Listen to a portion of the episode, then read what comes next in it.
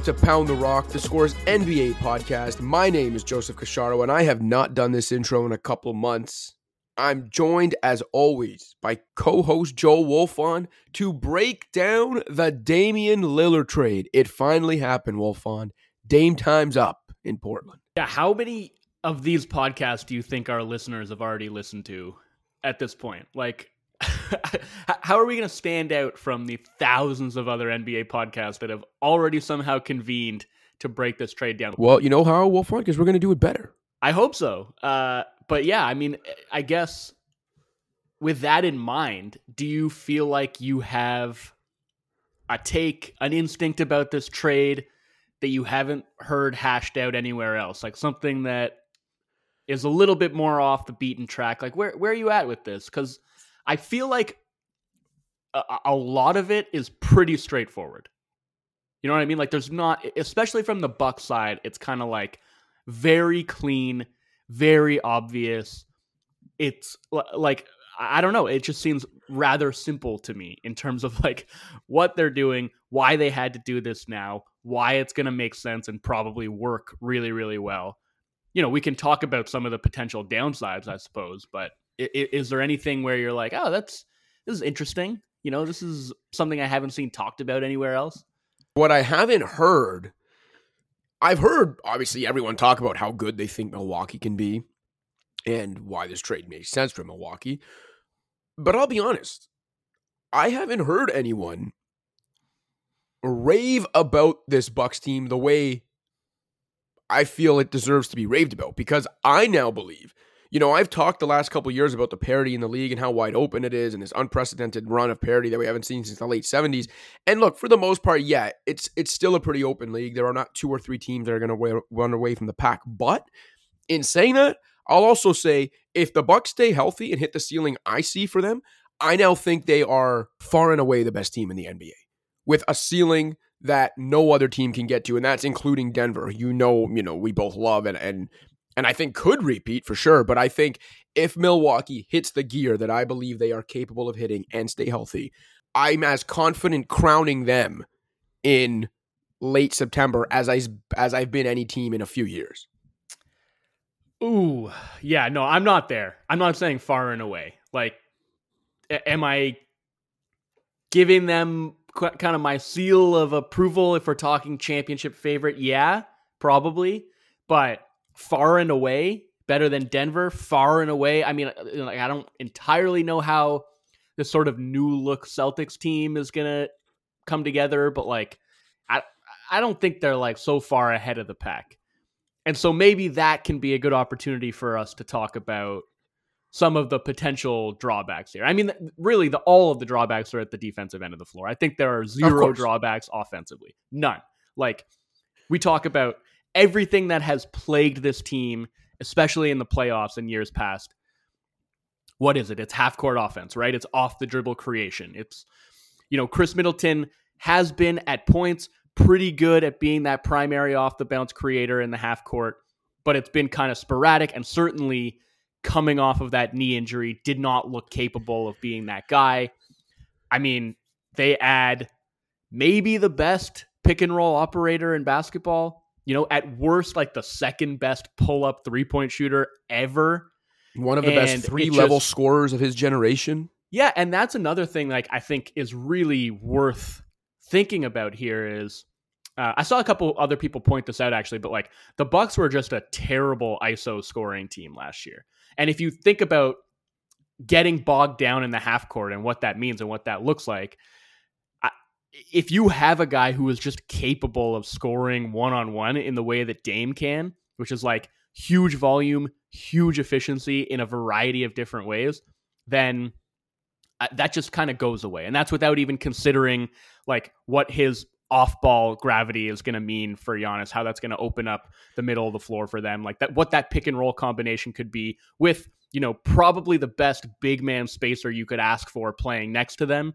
And then Middleton being able to slide into like a tertiary scoring role where he's going to be getting all of these like clean spot up looks, being able to attack from the second side against a tilted defense. I mean, it's just like the offense is going to be a bear. But uh, to the point about three level scoring, like Dame takes very, very few mid range shots, right? But he gets to the rim a ton, a ton, a ton, a ton. So, like, uh, you know, I pointed this out last year when I wrote about him and when we talked about the insane offensive season that he was having. But, like, I, I, I compared his driving numbers to Zion's, and like they're basically Oh, like uh, It's they're insane. basically inseparable. Like they're they're almost the exact same. Like both about 16 drives per game. Zion scored like a little over 12 points on drives. Dame was like 11 and a half and they were shooting the same field goal percentage on their drives. It's like if you looked at those those two sets of numbers side by side, you would be like, okay, this is basically like the same kind of driver and one of them is Zion and one of them is Dame. Yeah. Who Dude. on top of that driving prowess happens to be you know, like the, the, be- the most prolific at the very least pull up three point shooter in the league. Like he took more pull up threes than anyone in basketball last year, hit 37% of them. We know about his range.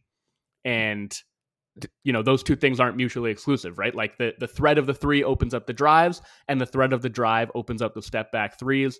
But any way you slice it, the way that he is going to be able to open up the court, especially like inside the arc for Giannis and for the rest of the Bucks, is like almost hard to wrap your head around.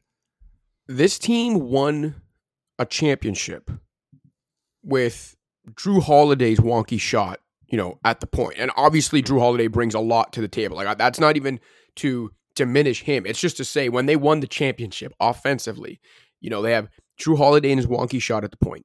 Middleton, who you mentioned, like there were times for sure he looked like you know how uh, over the years how many times did I ask is, is Middleton the guy that can really be like a championship level shot creator and you know they ended up winning the championship but I'm not even sure how many people would have still come out of the last few years saying yes Khris Middleton's a championship level shot creator and especially at this stage of his career so I think the way he will slot in now and you've already kind of talked about it is perfect for Khris Middleton especially at this stage of his career they won 58 games last year with the 15th ranked offense. And I know that's also, you know, in large part because of how good their defense was. And we can talk about some of the problems that they'll have on the defensive end now. But still, they won 58 games with literally a middle of the pack offense last year. And now they're adding a guy who averaged 32 points on 65% true shooting. Like, just no matter how you slice it, their, their offense can now hit heights that Bucks fans previously could have only dreamed of. And it's so perfect slotting a guy in there that does the things Dame does. That is one of the best closers in basketball history. Like, I think we're both on the same page in that sometimes like a team's clutch ability can be a little overstated and and a lot of times, you know, a team winning a lot of close games or losing them sometimes just does come down to luck and the way a ball bounces.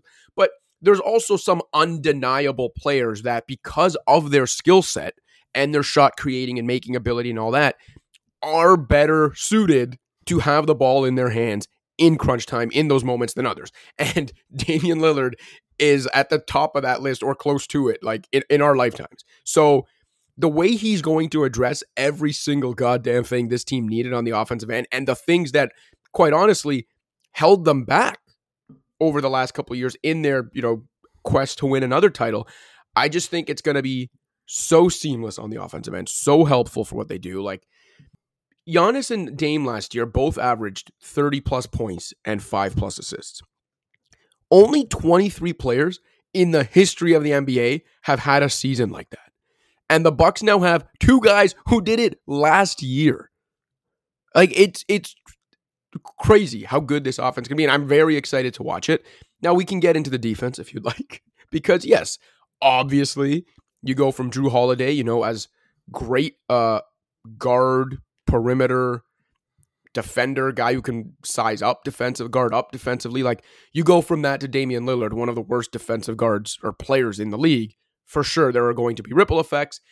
And, you know, Khris Middleton has lost a step on that end, if we're being honest. So their general like guard, perimeter defense is it's going to be tough to overcome. But if you're going to have to overcome that, what better combination of bigs would you rather have than friggin' Brook Lopez and Giannis Antetokounmpo? I just feel like with those two guys, I understand you're now asking them to do a lot more than you should ask them to, but I still feel like with those two guys, at the very worst, you're going to be okay defensively. And if they're okay defensively and as good offensively as I think they can now be, like with that kind of top tier talent they may have in the big two, with Middleton and Lopez slotting in as like third and fourth, like I just think in this league that is so otherwise wide open, that is an overwhelming amount of talent and like upside.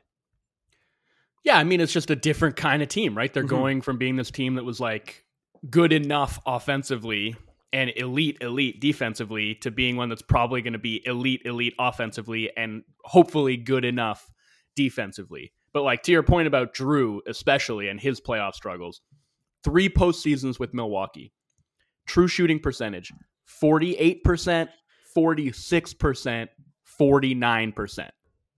League average now is like 57, 58. But that's, I mean, for a guard, it's a little bit lower threshold, but like it's real bad. He, and like you don't need to hear those numbers to know. Like if you've watched the Bucks over the last three postseasons, you know that Jrue has struggled, you know, especially when it comes to shooting the ball, but also in terms of just like the times when possessions have broken down he hasn't been the guy who's been able to bail them out of it and go get a bucket. Like his isolation scoring has slumped big time in the playoffs.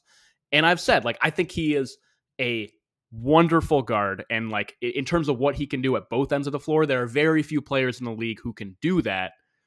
But if you're asking him to be like your secondary creator, it's a lot to put on him. And especially, you know, like a couple years ago, he had to be the primary off the dribble creator because Middleton was hurt.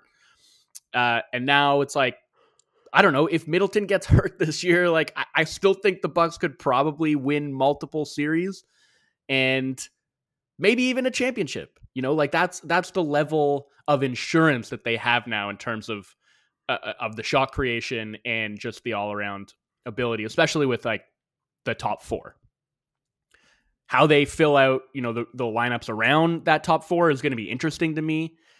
Right now, it feels like Connaughton is sort of the obvious guy to be yeah. the fifth starter, I would think. Um, you know, but maybe there's going to be times that they want to go smaller with Giannis at the five. I think that's maybe going to be pretty precarious, though, given like the defense at the point of attack is not going to be great. Oh, it's, dude, it's going to be terrible. Like Khris Middleton is not like he's a minus defender, I would say at this point. Yeah, and. He- you know, maybe he'll be better this year than he was last year after coming back from, you know, not only offseason surgery, but then I don't know if he had surgery again, but he like eh, like he re-injured his knee and missed like a couple of yeah. months in the middle of the season. So he was just like a non-factor defensively when he came back.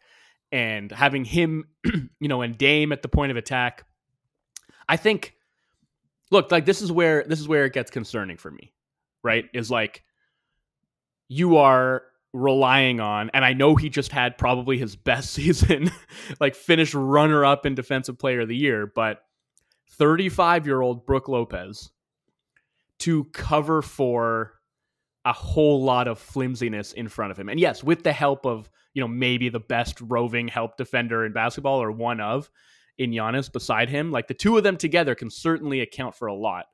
But you know, I think where where it's concerning for me is okay, yeah, you could say, look, Dame was playing next to like Anfernee Simons in Portland in the backcourt. And before that it was CJ McCollum. And even this version of Khris Middleton is maybe an improvement on those two guys defensively. But I, I would say like the Blazers actually did a pretty good job, or at least like made a good faith effort to stock the wing with high quality defenders. Like a lot of them, right? They got Covington in there. They got Derrick Jones Jr. Uh, Derrick Jones Jr. in there. They got Jerami Grant in there. They got Gary Payton II in there. They got Thybulle in there. Winslow, like a lot of guys who they brought in to try and shore up the wing, and it had no impact. And like, man, that those Blazers teams straight up better defensively on the wing than this Bucks team is going to be. So that's where it starts to get concerning to me. Now, the the other way to look at this is and again, I think we've probably talked about this before. I think a kind of undersold storyline is that those Blazers teams actually pretty consistently defended quite well with Nurkic on the floor. So, like last year, they finished 28th in defensive rating, defended at a league average rate with Nurk on the court. And that was like his worst defensive season in my yeah. mind. Year before that, I think they finished 29th and they defended at a top 10 rate with Nurkic on the floor. Year before that, they also finished 29th and they defended at a top 5 rate with Nurkic on the floor. Year before that, he missed all but 8 games, so we don't count that. But then before that, they finished 16th and 6th in def- uh, in defensive efficiency. So like that's the year they made the conference finals. The the year they finished 16th is the year they made the conference final. And like I, I guess my point there is it's not like Dame on his own is necessarily going to tank your defense. Like if Nurkic, Jusuf Nurkic, who's uh, in his prime, a definitely like an above average defensive center, but nowhere in the realm of a Brook Lopez, and that's like without having anybody like Giannis beside him. If he can have that kind of impact where he's raising the floor of their defense to like at least league average, then you would think that Brook and Giannis can do the same or better. So that's where I would find some optimism in that, like, yeah, they're, they're actually going to be okay defensively.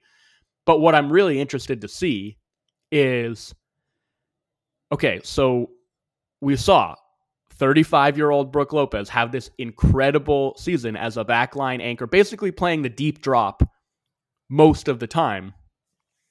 What does that look like when it's Dame Lillard chasing ball handlers over top of screens rather than, you know, Jrue Holiday, Jevon Carter, Wes Matthews. Like that's that's that's going to be a different kind of a challenge for Brook, is what I would say. Yeah, and that was actually that's. I'm glad that you brought that up because that segues us to something I was going to say. I've got two points and then a question for you when it comes to the Bucks defense. The first point I was going to make is that I guess you can fold these two points into one, but is that I wouldn't be surprised if we see Brook take a step back from last year. One, just because naturally it would be very hard for him to replicate that season at 35. It'd be hard for a lot of people to replicate that at 25, let alone 35. That's one. But also that it will be hard for him to replicate it at 35 while having to cover for Damian Lillard instead of Jrue Holiday. On the flip side, I wouldn't be surprised if maybe we see Khris Middleton regain some of the steps he lost over the last couple years without having to shoulder the offensive burden anymore. Like mm. he's going to save some miles on the offensive end. Hopefully he comes back healthy after the surgeries. Like I think it's possible. Again, I, I don't think Khris Middleton's going to be like an impact defender, but can he get back to being like passable? I think he can with Lillard now in tow. The question I have for you when it comes to their defense, and it's something I like I've talked about it before, I've asked you about it before. I'm pretty confident I know how you're going to answer this, but I'm still curious given how different the team dynamic is now on the defensive end with Dame in there instead of Jrue, do you think this is the season? Not that we see it like every game or as the go to thing or as option one, but do you think we see more of Giannis guarding on the perimeter or guarding the other team's best perimeter player this season? Because it's a little more necessary now than it really has been in the last few years. Like, I understand that's still not where you want him, but uh, if anything, I would say the opposite. Because you needed more cover behind them? Yeah, exactly. And so I think, you know, what we might see is like, hey, maybe Brooks actually playing a little bit higher up. And they're relying on, like, if, if he is playing higher, then you're relying on Giannis to do a lot of the low man stuff where he's having to rotate over, whether it's to tag, to provide that secondary rim protection, to rebound things like that where like in the past especially last year like the big defensive change they made last year was okay not only are we having brook in a deep drop now but we're also not having guys come over to tag because what they were doing before when it was like all hands on deck protect the rim at all costs like the system that bud installed when he took over like they weren't just having brook in a deep drop. They were also having you know low man help sliding over. They were gang rebounding. Like th- that was sort of the the team wide mandate was we're protecting the rim at all costs, and they gave up a ton of threes as a result. Last year they scaled that back where they're like, we're actually just gonna let like Brook and Jrue handle these pick and rolls or dribble handoffs two on two, like to, to whatever extent we can. And we're going to keep everybody else home And in doing so, they were really able to slash their rate of opponent threes allowed without really compromising their rim protecting prowess because Brook was just that good and and Jrue was just that good. So that is where I think we might see like okay, if they want to carry on and I don't know what Adrian Griffin's going to want to do. You know, maybe he'll be a little bit more willing than Bud was to concede shots at the rim uh, in the in the interest of continuing to suppress opponent three point volume. But I, they're not going to be able to do both in the way that they were able to do that last year. So they're going to have to make a choice, I think. And maybe what we see is like, yeah, more help is is pulling in from the corners and the wings to to help Brook because he doesn't have now this like elite chaser at the point of attack and he's going to need a little bit more insulation. Or maybe they, you know, continue to see how much he can handle on his own and they're willing to live with you know p- potentially a little bit more damage done at the rim in the interest of you know keeping keeping opponents from bombing away from deep. Like that's that's where it's going to get interesting is like schematically what does that look like where do they land but in terms of like does this make them more willing to have Giannis like guarding perimeter players one on one I just don't think especially like at this stage of his career I just don't think that's where his strengths lie and I think it, this iteration of the team uh, it feels to me like he's actually going to be more necessary on the back line than he was before. You mentioned Adrian Griffin. Uh, I was thinking yesterday, like, I mean, I know he had to wait a long time to get his shot, but still ends up pretty good fortune for him. And he's probably cackling to himself, thinking about the possibilities. It's actually not very dissimilar to when his former boss, Nick Nurse, hmm. got his first crack at an NBA head coaching gig. And then a few weeks later, the Raptors trade for Kawhi Leonard. And we know what happened there. Adrian Griffin now, before he's actually you know, coached a game for the Milwaukee Bucks in his first season as a full-time NBA head coach, finds out his team just added Damian Lillard to Giannis Antetokounmpo. Not a bad way to start your NBA career as a head coach.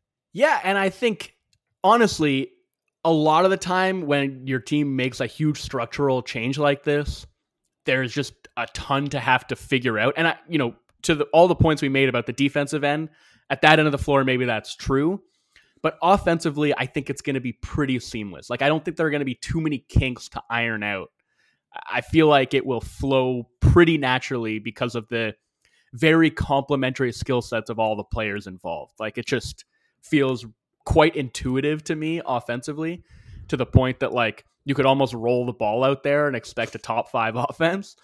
I, I know it's like, you know, more complicated than that, but like, I, I just think when you're bringing in a, a completely like landscape altering type of player in terms of like how that could fit and how seamless it might be and how you know maybe you don't have to like throw your entire playbook in the trash i feel like this this fit is like as good as it gets in terms of just being able to like oh yeah there's not going to be a huge adjustment period again offensively defensively different story but I, I mean, whatever. I, like where I land on this is, yeah, you have to make this trade. It's a home run trade for the Bucks. Puts them squarely in the championship conversation, which they were in already. But like, to me, this nudges them into favorite status. And I'm not there in terms of thinking, you know, way ahead of the rest of the field, like you seem to feel.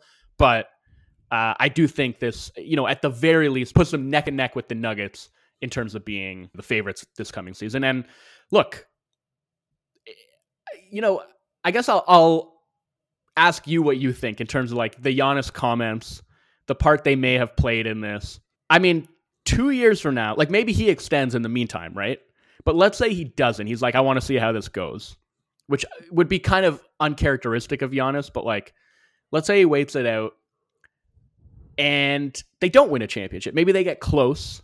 You know, maybe they make the finals, but they don't quite get over the hump. And then two years from now, it's like, you know, all the stuff we talked about last episode, we were like, yeah, I think he sees the writing on the wall. And two years from now, the supporting cast is going to be really old. They now don't control any of their own picks for the next seven years. Is he going to be looking around two years from now and thinking like all of those same things? Because Dame's going to be 35 and Brooks going to be 37 and Middleton what'll Middleton be 34, 34 like, yeah. with no real assets to to restock. There is still obviously a downside here, so we can acknowledge that while also saying that this is a trade they had to make and you know like a no brainer home run. Yeah, there's obvious risk for sure. They are still in the same situation in terms of like the core is is older. Their best young player is probably MarJon Beauchamp.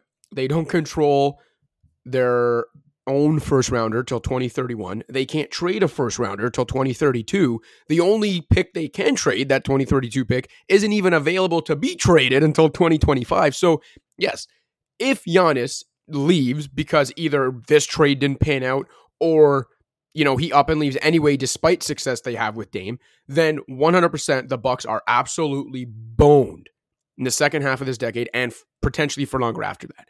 And yet this trade was still worth it because to me, if you're going to sacrifice that much of your future or risk that much of your future to make a trade, then it better be a trade that puts you firmly in like we can win a championship right now, or maybe even we are the favorites to win the championship. And again, to me, this trade did that and then some. So for me, it's a no brainer. And you can now look back at it and think that if you go back to 2020 when the Bucks originally traded for Jrue Holiday, I believe they they ended up trading between that and this. They ended up trading seven or eight first rounders. It was four swaps and three or four first rounders outright, mm-hmm. all unprotected, by the way. But yeah.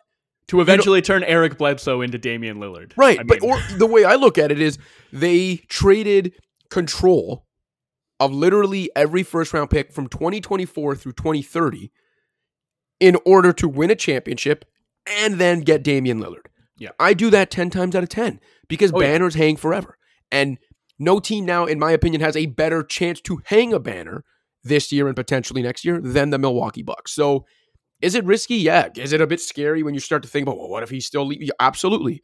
But the run that you should have, even in a year or two with Dame and Giannis together, is going to be better and have more upside than like 95% of the teams in the NBA will experience over the next 10 years. So it's worth it. You gotta like you gotta make moves like that if you want to win. Dude, forget ten years. You could go a hundred years as the Bucks franchise and never get a player like Giannis Antetokounmpo on your team again. You probably wouldn't, given how like, good he is. Like that's you. You do everything you can to maximize the amount of time that he is on your team for however long that lasts. You go all out, and I, you know, I'm fully on board with them doing this, and I was when they traded for Holiday as well. So uh, I think this is clearly the right move for them at the right time. And yeah, these next couple of years are going to be really fun, really interesting. And that's, yeah, that's all I've got on this from the Buck side of things. The last thing I'll say is it's still, again, like it's it's all worth it and everything, but it, it is still going to be really fascinating if Giannis doesn't sign the extension next summer. Because again, this summer it was whatever. It was a three year extension. We knew he wouldn't sign it even if he wants to stay. Next year they can give him that four year max tacked onto what he's already got. That would take him through 2029. That's the one where like if well, they, he, I mean, he could extend right now though. He he can extend. He can tack three years on. Yeah. To the deal. If he extends right now, it's three years, 174 million. Mm-hmm. Um, like he, he can get more money if he extends next year, like if you if you go from this year through 2029 and you go by what he can extend for now, what he can extend for next year, he can make more money next year. And so if if he's going to extend early, it would be next year in my opinion. But if next year he also doesn't sign that extension, that's when, you know, just like we were saying a week ago, that's when it gets really fascinating, except doubly so now. Because whereas a week ago I would have said, man, you know, given his comments, given what the future looks like, if he doesn't sign the extension next year and they actually think he might just walk, they actually have to consider potentially trading him. Now you don't even consider like even if a year from now you think ah he might walk in a year, I still say you don't consider trading because now you've got Dame, now you've legit got to keep going for it. Anyway, maybe that's a good way for us to segue since you said you're done with the Bucks anyway. To the Blazers. Well, before- I, sorry. Last thing that made me think of though is like yeah. they're going to be over the second apron, and that is going to yeah limit their maneuverability in terms of what they can put around those guys. So they are, I mean, I guess in theory, like if like they could trade Middleton, I suppose, but if they're in a position where it's like, oh, we have to trade Middleton, then he's probably had a season that leaves him with not a ton of trade right. value on the contract he's currently on. So really, it's incumbent on the guys that are currently on the roster to hold up, you know, and that's Middleton, that's Brook, that's like you said, MarJon Beauchamp being ready to take a leap. It's Jae Crowder, you know, I guess rediscovering some of his mojo after he was benched in the playoffs last year. It's Malik Beasley probably being able to hold up defensively in a playoff setting. Like it's a there's still a, a lot of things I think that need to go right for them, but they've put themselves in in a good position for this next couple of years for sure. Yeah, I'd say. All right, let's take the break, come back, talk Blazers and Suns. What's up, Pound the Rock listeners? Just a friendly reminder to rate, review, and subscribe to the show on iTunes, SoundCloud, Stitcher, Spotify, or wherever else you get your podcasts. You can also check out the Scores Fantasy Football podcast with Justin Boone. And in case you haven't already, download the Score app, available on iPhone and Android. That's where you can find all of our feature content, as well as live scores, updates, and breaking news. And don't forget to check out the Scores YouTube page for an informative yet light-hearted dive into the sports world's trending topics. Now back to the show. All right, well, Fawn, before we hit the break, we were talking about those unprotected Bucks picks and Giannis' future and you know if and when he signs the extension and stuff. And I will tell you that there is no team's fan base that is going to be rooting harder for Giannis to up and leave Milwaukee than the Portland Trailblazers fans. You know, the Blazers who have, have supported Dame all these years and have probably are just fed up with the whole guys got to go to a bigger market thing.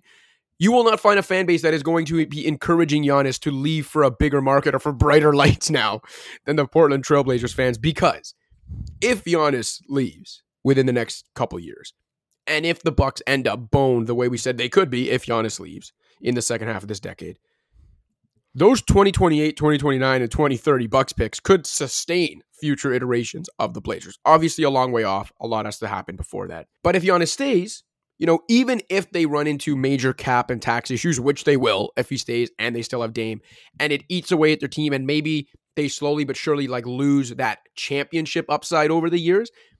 If Giannis re-ups through 2029, even into his mid 30s, you'd figure he at least keeps them competitive enough that the Blazers don't exactly like hit the jackpot in the lottery in any of those years. So obviously very big for Portland whether Giannis extends or not in the next couple years. But other than the fact that they are banking on or you know betting on Milwaukee's ineptitude more than a half decade from now. Yeah. And that is the it's it's so hard to judge like what what kind of value they got when you don't really know obviously how that's going to play out. Other than that, in terms of on the actual player side of it where they get Jrue, we can talk about Ayton as well. And obviously, then they will try to turn Jrue into multiple assets. Are you okay with the deal Portland ultimately got for Dame after all these kind of years of will they, won't they, and this summer of will they, won't they? I think so. I, I think we'll kind of have to wait and see how the Jrue situation plays out.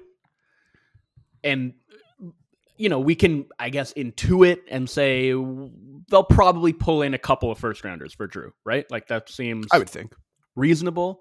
So in that event, you know, it's like they get a couple first from that. They have the the unprotected first from Milwaukee, the two unprotected swaps, and like to your point about okay, maybe Giannis is still there and he's keeping the team respectable.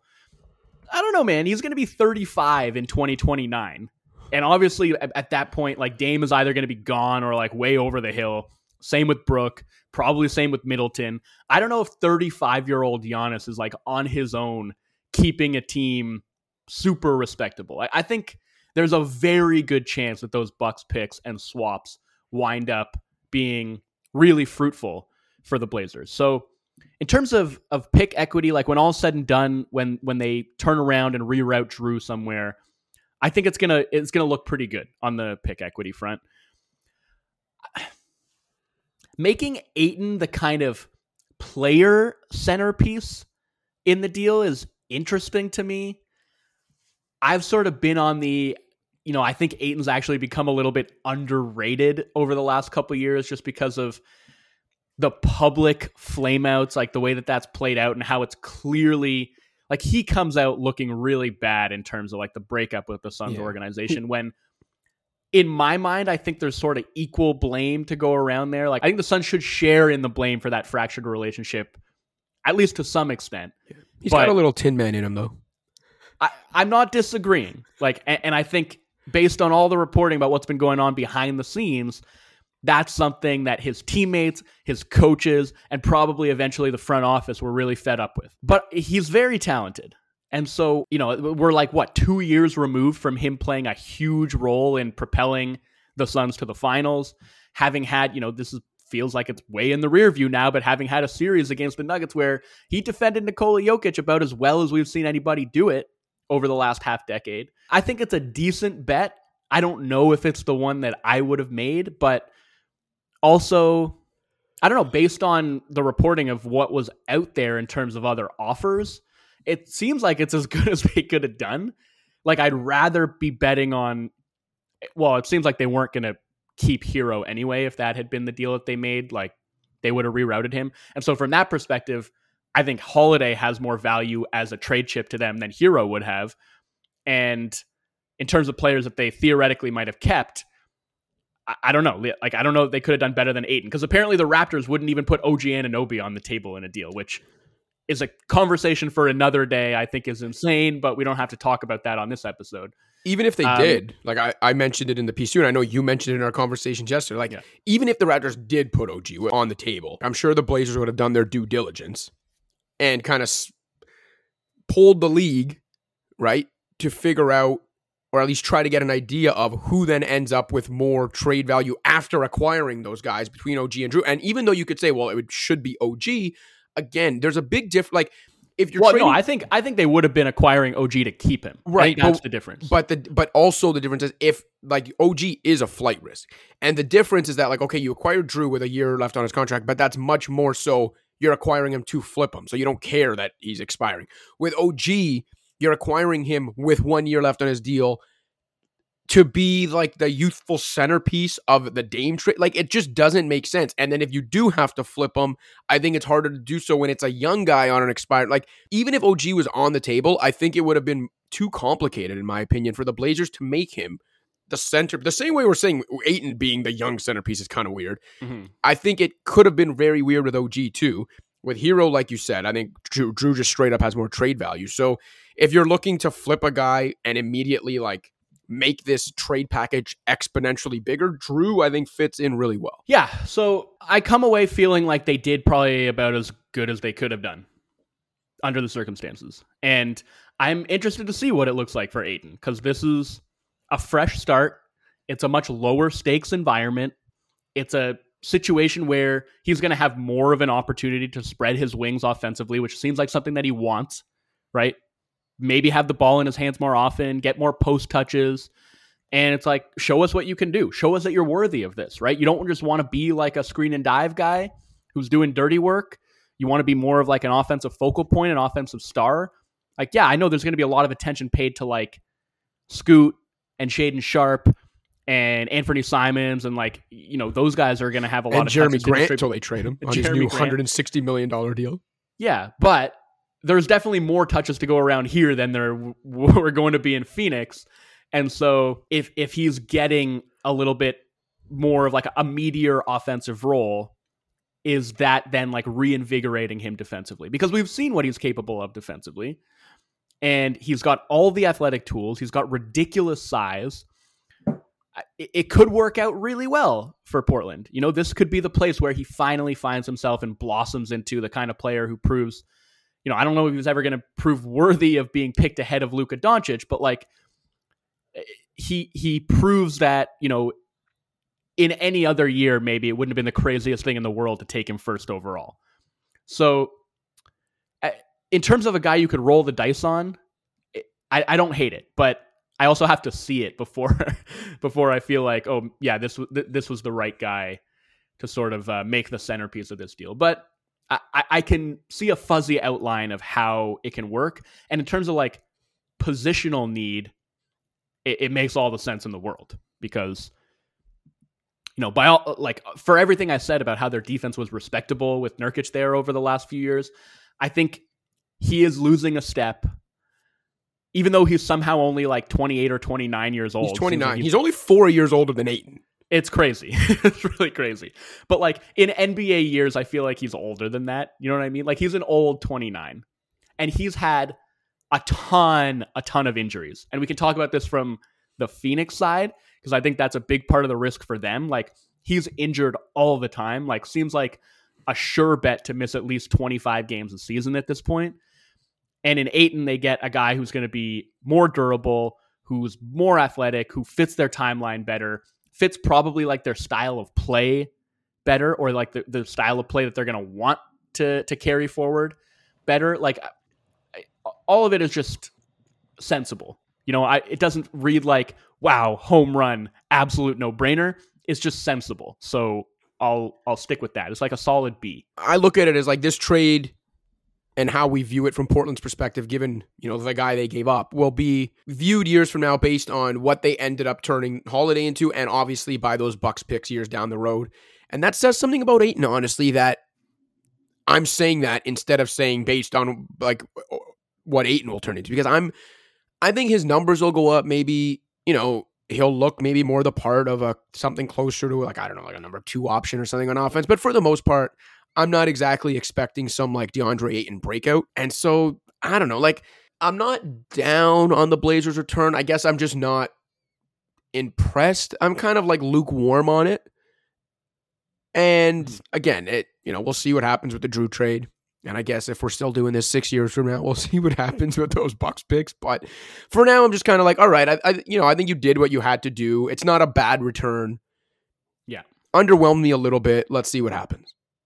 I was like, if you compare it to, and like, the reason for this obviously is like Kevin Durant is much better than Damian Lillard. Yeah. But if you compare it to the KD return that Brooklyn got, yeah, it looks super underwhelming. But I will say, it's easier to say that in hindsight after we saw what Mikal Bridges did after he went to, to Brooklyn. So maybe we'll be saying the same thing after DeAndre Ayton starts next season on an absolute tear. You know, like we, we don't have a crystal ball. We don't know how that part of the trade is going to work out. But, you know, two or three years from now, when it's looking like the Bucks are going to be on the downslope, or maybe Giannis is looking for an exit route, and DeAndre Ayton looks like a you know a foundational piece at the five spot in Portland, then maybe we're saying actually the Blazers made out like gangbusters here, and that's a very plausible scenario in my mind. So while I'm not feeling bowled over right now, I do think it's possible that a couple years from now, we'll be looking back and saying, actually, they did a whole lot better than we thought they did. I know we're not going to do our bold predictions episode for another week or two, but my bold prediction is that DeAndre Ayton is going to be publicly miffed about why he wasn't an all star this year because he's going to average like 19 and 9 for a Blazers team that that's like 24 games under 500 by the all star break. And, and Ayton's going to wonder why he didn't get the vote. That's my bold. I, I think he's over 20 points a game, almost certainly. Like he averaged 18 last year in Phoenix. And I know a lot of that season was played before Kevin Durant got there and like they had a lot of injuries, so he was having to take on a, a heavier load, but I think he was going to average like 20 and 10. I agree. I I think he will average more points than these Blazers have wins. wow. Okay. uh all right, so Phoenix side of this? Yeah, I mean, like this is a team that I guess needed to, to get creative in order to put the right pieces around their big three, find some depth. I guess they did that. You know, they get Nurkic, who obviously defensively complements them a little better, but I'm pretty if I'm them, I'm pretty worried about the fact that okay, sure, like he he also helps them from a tax perspective because he's going to make 48 million dollars less than Ayton over the next 3 years. But you mentioned those injuries. We both mentioned how he's lost a step. He's not quite what he was defensively. It's like, in theory, if you think about this going like absolutely swimmingly, you're like, yeah, Nurkic makes more sense for them than Ayton defensively. Can shore things, shore some things up. The flip side of that, and perhaps the more likely side, is like he's playing half your games. Mm-hmm. He's not what you think or hope he is defensively, and you didn't really actually solve anything by finally trading Ayton. I think what really worries me is let's say he does miss a ton of time. Who's your backup center option? Like what like is it, you know, Chimezie Metu? Like is he now your starting center? He was undersized at the center spot as it is. Like I don't think you like you know, Bol Bol, like uh, they don't have a backup center. No. So I don't know, man. That's it feels like a big risk to me and i understand like they had to move Ayton like clearly the relationship was beyond repair and i you know if Nurkic is on the floor i can see the reasons why it makes sense right i think he's lower maintenance he's going to do a lot more of the dirty work And like the thing that I mentioned in the piece that we wrote is rebounding, rebounding, rebounding, right? Like huge issue this team had last year, especially after making the KD trade, was they were not a good defensive rebounding team. I think that really got exposed in the playoffs, especially against Denver. And Nurkic isn't a guy who like inhales a ton of rebounds on his own. Like if you look at his individual rebounding numbers compared to Ayton's, they're similar, but as a team rebounder, it's not close. Like Nurkic is consistently one of the best team re- rebounders in the league. Just an absolute cinder block of a box out guy and we'll do that dirty work. We'll like box out multiple players at once and uh, sacrifice like his own rebounding numbers for the sake of getting a team rebound, which is just like not something that we've seen DeAndre Ayton do in the past. Like consistently with Nurkic on the floor, you can look at these numbers, right? Like the Blazers have been in like the 98th percentile of defensive rebound rates, and it plummets with him off the floor. Meanwhile, Ayton's like in terms of the, the team rebounding numbers with him on the floor, they're consistently below average. Last year, somehow the Suns' rebounding woes were even worse when Ayton was on the floor than when he was on the bench. That's the one thing I can point to and be like, yeah, this is going to improve, and that could make a big difference for them. There's that. There's the fact that I think he is a considerably a considerably better short roll passer than Ayton, which is something you're going to need because those ball handlers are going to be getting blitzed a lot, and Uh, maybe that alone is enough, right? Just like having a guy who's going to be lower maintenance, who isn't going to clamor for post touches, who's going to, without complaint, just screen and screen and screen and roll and roll and roll. And that's all you need him to do while he's like giving you max effort at the defensive end and on the glass. Okay. Makes sense. Like he's got to stay healthy. And I think, you know, again, I mentioned this in the piece, but like Nurkic is one of the worst big man finishers in basketball. He just yeah. is. And so maybe you think that doesn't matter that much because you have so much perimeter scoring talent that you don't need your big man to be an elite finisher. But again, if your ball handlers are getting blitzed, which surely they will, and like yes, his his short roll passing can mitigate this a little bit, but like you're also going to need him to finish. And as frustrating as it's been over the years watching Ayton shy away from contact and you know shoot those post turnarounds or like the short roll jumpers instead of powering up, you know, to the rim, going up strong, embracing contact, going through smaller defenders, all the things we've wanted him to do that he didn't do, hasn't done. That's frustrating.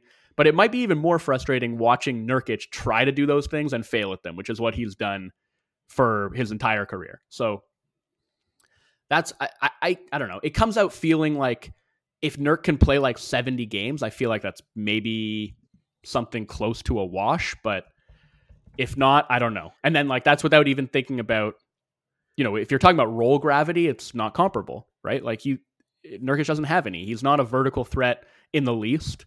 And I just wonder if the way that defenses react to that, like maybe they play him for the short roll pass and challenge him to kind of try and finish at the rim, right? And then it becomes more of an issue than it seems like it's going to be. Nurkic hasn't played 70 games in a season in 5 years. Yeah, since he, he since he like snapped his leg, right? Yeah. Like in the the last yeah. week of that 2017 yeah. or was it the 2018-19 season, I think. Yeah, the 2018-19 season. That was his second straight season of playing 70 plus games. But even his uh the first 3 years of his career, 62 games, 32, 65. Then he's got the two where he stayed healthy until he disgustingly, you know, hurt himself. And then since then, you know, 8 games, 37 games, 56, 52 like you said 70. I think they should be thrilled if they get 60 out of them. Yeah, I was being like optimistic as a way to be like if he can get to 70 then I can see this as a one to one swap being close right. to a wash. I do think you know like the he's a bone crunching screen setter. Ayton was not that. Like they're just uh, maybe it's just that what Ayton brought, like the skills that that he brought to the table, were not as important to the Suns as what Nurkic could con- conceivably bring. You know, and that that's all that matters. And and if we're talking about like, did they get good value for Ayton? Again, it's like I don't know how much value Ayton actually had on his rookie max extension. Like, I think, again, this is probably as good as they could have done. So, the point that I'm building to is like, even if that proves to be a downgrade at the center spot, I think the bigger selling point for Phoenix here was probably just getting the infusion of depth that this trade provided them with, where they're able to break up Ayton's salary into like three players. They get Nurkic, who, if he is a downgrade, I don't think it's such a significant downgrade because of the the things that he brings that they needed. But then they also get Grayson Allen, who's like, you know, if you think about what Landry Shamet was for them last season, Grayson Allen's kind of like a supercharged Landry Shamet. Like better movement shooter, better defender, better chance that he's going to be able to hold up and make an impact in a playoff series, in my mind. And they're just sick with shooting already. So, like, really nice get. And Nas Little, who's like another candidate probably to be there, the fifth starter guy, because he can really defend uh, on the wing and shot 37% from three last year and has like a little bit of a kind of like a, you know, close out attacking pump and go game where he's not he's not just a spot up shooter. He can maybe give you a little bit more. And that's all you really need from somebody on the wing who's, you know, able to to insulate you defensively. I think adding that depth is going to be really crucial for a team that very badly needed it. And I think that's what pushes this deal into kind of big win territory for Phoenix. Or maybe not big win, but win territory. Yeah, I mean, I, I don't know if I can get there. I just, I'm with you on. You think the it's depth. an L, or it's a, it's a we'll see, or it's a tie. Yeah, and again, I just feel like even though I get what you're saying in that, like you know, you can't really harp too much on the Ayton value thing because this probably was just what his value was. It still feels very underwhelming that in the end, after all this, that is what his value was, and like Yeah. you finally trade eight, and and it's for a deal that I'm not even convinced is a win. You know, again, if miraculously Nurkic can stay healthy, then it probably is, but it's just asking a lot, I think. And yeah, they added depth, but I don't I don't think it's like home run depth where it's like, all right, this team is now significantly deeper. They've addressed some of those concerns. It's it's still very flimsy to me. Okay, so wh- which aspect of it is flimsy to you? Like, the wh- where are you looking at this team and be like, ooh, that's that feels like an issue that's really going to bite them? I don't think they have the depth, and I definitely don't think they're going to be good enough defensively. Again, if you just look at this, we're like, well, they turned one guy really into three, and they turned Ayton into Nurkic. That you could say, well, they did actually address that. They got deeper, and they should get better defensively. But I don't know, man. Like, I like Nasir Little.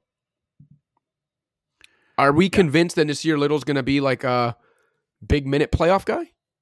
No, definitely not convinced. Uh, here's what I'll say: like they're they're sort of fake deep in that you can look up and down their roster and be like, hey, there are like 14 guys here who feel like NBA rotation players to me. But also, you know, nine of those guys are like fringy and might wind up being totally useless to you. You know, so it's like really what you're banking on is like three or four of those guys to hit and to stick to the point that you can cobble together a very strong eight man playoff rotation where it's like you obviously have the the four in uh, Booker, Beal, KD, Nurkic, and then choose from a buffet of options, right? Eric Gordon, Nas Little, Keita Bates Diop, uh, Yuta Watanabe, you know, Damian Lee, Grayson Allen, uh, Drew Eubanks, Jordan Goodwin, Ish Wainwright, Bol Bol. Like all of these guys can play, but you know, can they play when it matters most? That's going to be the question that we're going to have to find out. But I think I like what the Suns have done in terms of just like giving themselves as many options to choose from as possible Fair. in the hopes that like three of them wind up sticking. And maybe it won't happen and this team will come up short of expectations because of that lack of depth or the lack of like defensive acumen. But I think they've done like after making the Beal trade, did you see them being able to sort of like fill out their depth No. to the extent that they have even? Like I think No. they did the best they could. I agree, even in free agency and stuff. So uh, that part, yeah, I agree. But it is fake depth, and if if a few of these guys do hit, which is very possible, then obviously a very different conversation we're having in a, in a few months. But I'm definitely in more like prove it before I believe it territory when when it comes to what the Suns have done. Yeah. I, I mean, but to your point about, yeah, it just feels like even if this was the best they could have done for Ayton, it still feels like a loss because how did you let it get to a point where that's all you could have gotten for him? I, I'm with that, and that's why I'm saying, like, I think at least in part that the franchise has to bear some brunt of the blame for that relationship going so sour that they had to do this.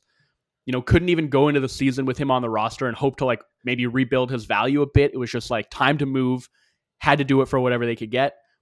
That's partly on them, and it's partly on Ayton. And at, 100%. at that point, you just kind of have to throw up your hands and be like, yeah, it sucks that this happened and that our, you know, number one overall pick five years ago has been devalued to this point. But hey, that is what it is. And what are we going to do? Just like sit on our hands because we're really sad that it came to this? Or we have to move because KD's 35 years old and the clock is ticking and we got to win right now. Yeah. I think, you know, it's like the sunk cost fallacy, you know, like they just had to they had to do what they had to do and I think under the circumstances, you know, again, probably a slight W in my mind, but a W nonetheless. Yeah. Over under 1.5 years until the Blazers want to get DeAndre Ayton the hell away from their youngsters. I'm going under. Um, all right. Uh, you think we're done here? Or do you have any thoughts on Miami being boned or what? No, I mean, like, I think we talked about it from the moment that Dame's trade request was made public and that it became clear that Miami was the one destination that he was going to tolerate. We said, any other team, call his bluff. He's not going to not play. Miami does not have the package to get this done. And so, like, even it, like subsequently, when we talked about the lingering trade request and how this was going to resolve itself, I don't even think we talked about Miami because I don't think either of us saw that as a, a viable trade partner because they didn't have the pieces. So I, I don't think, like, I don't think they screwed this up. No, no. I, You know I don't I think mean? they Like- screwed it up. I'm just saying in general. Do you think they're bone? They lost Vincent and Strus. They, you know, Jimmy's a year older. They, again, as much as you know me and my subscription to Heat culture, but Mhm. As much as I believe in them in a tight game in the playoffs when the chips are down, this was a playing team. This was a seven, eight seed last year that I think got worse. Not I think they got worse. Well, that's you. That's one way to say it. Is this is a play-in team that got worse? You could also say this is a, literally the Finals team team. that won the Eastern Conference. All right, let's find let's find some middle ground. There's something between that. They're better than what they were, and they probably, you know, expecting that to happen again. Getting even to the East Finals for say a fourth time in five years, Yeah. gonna be tough. East got better.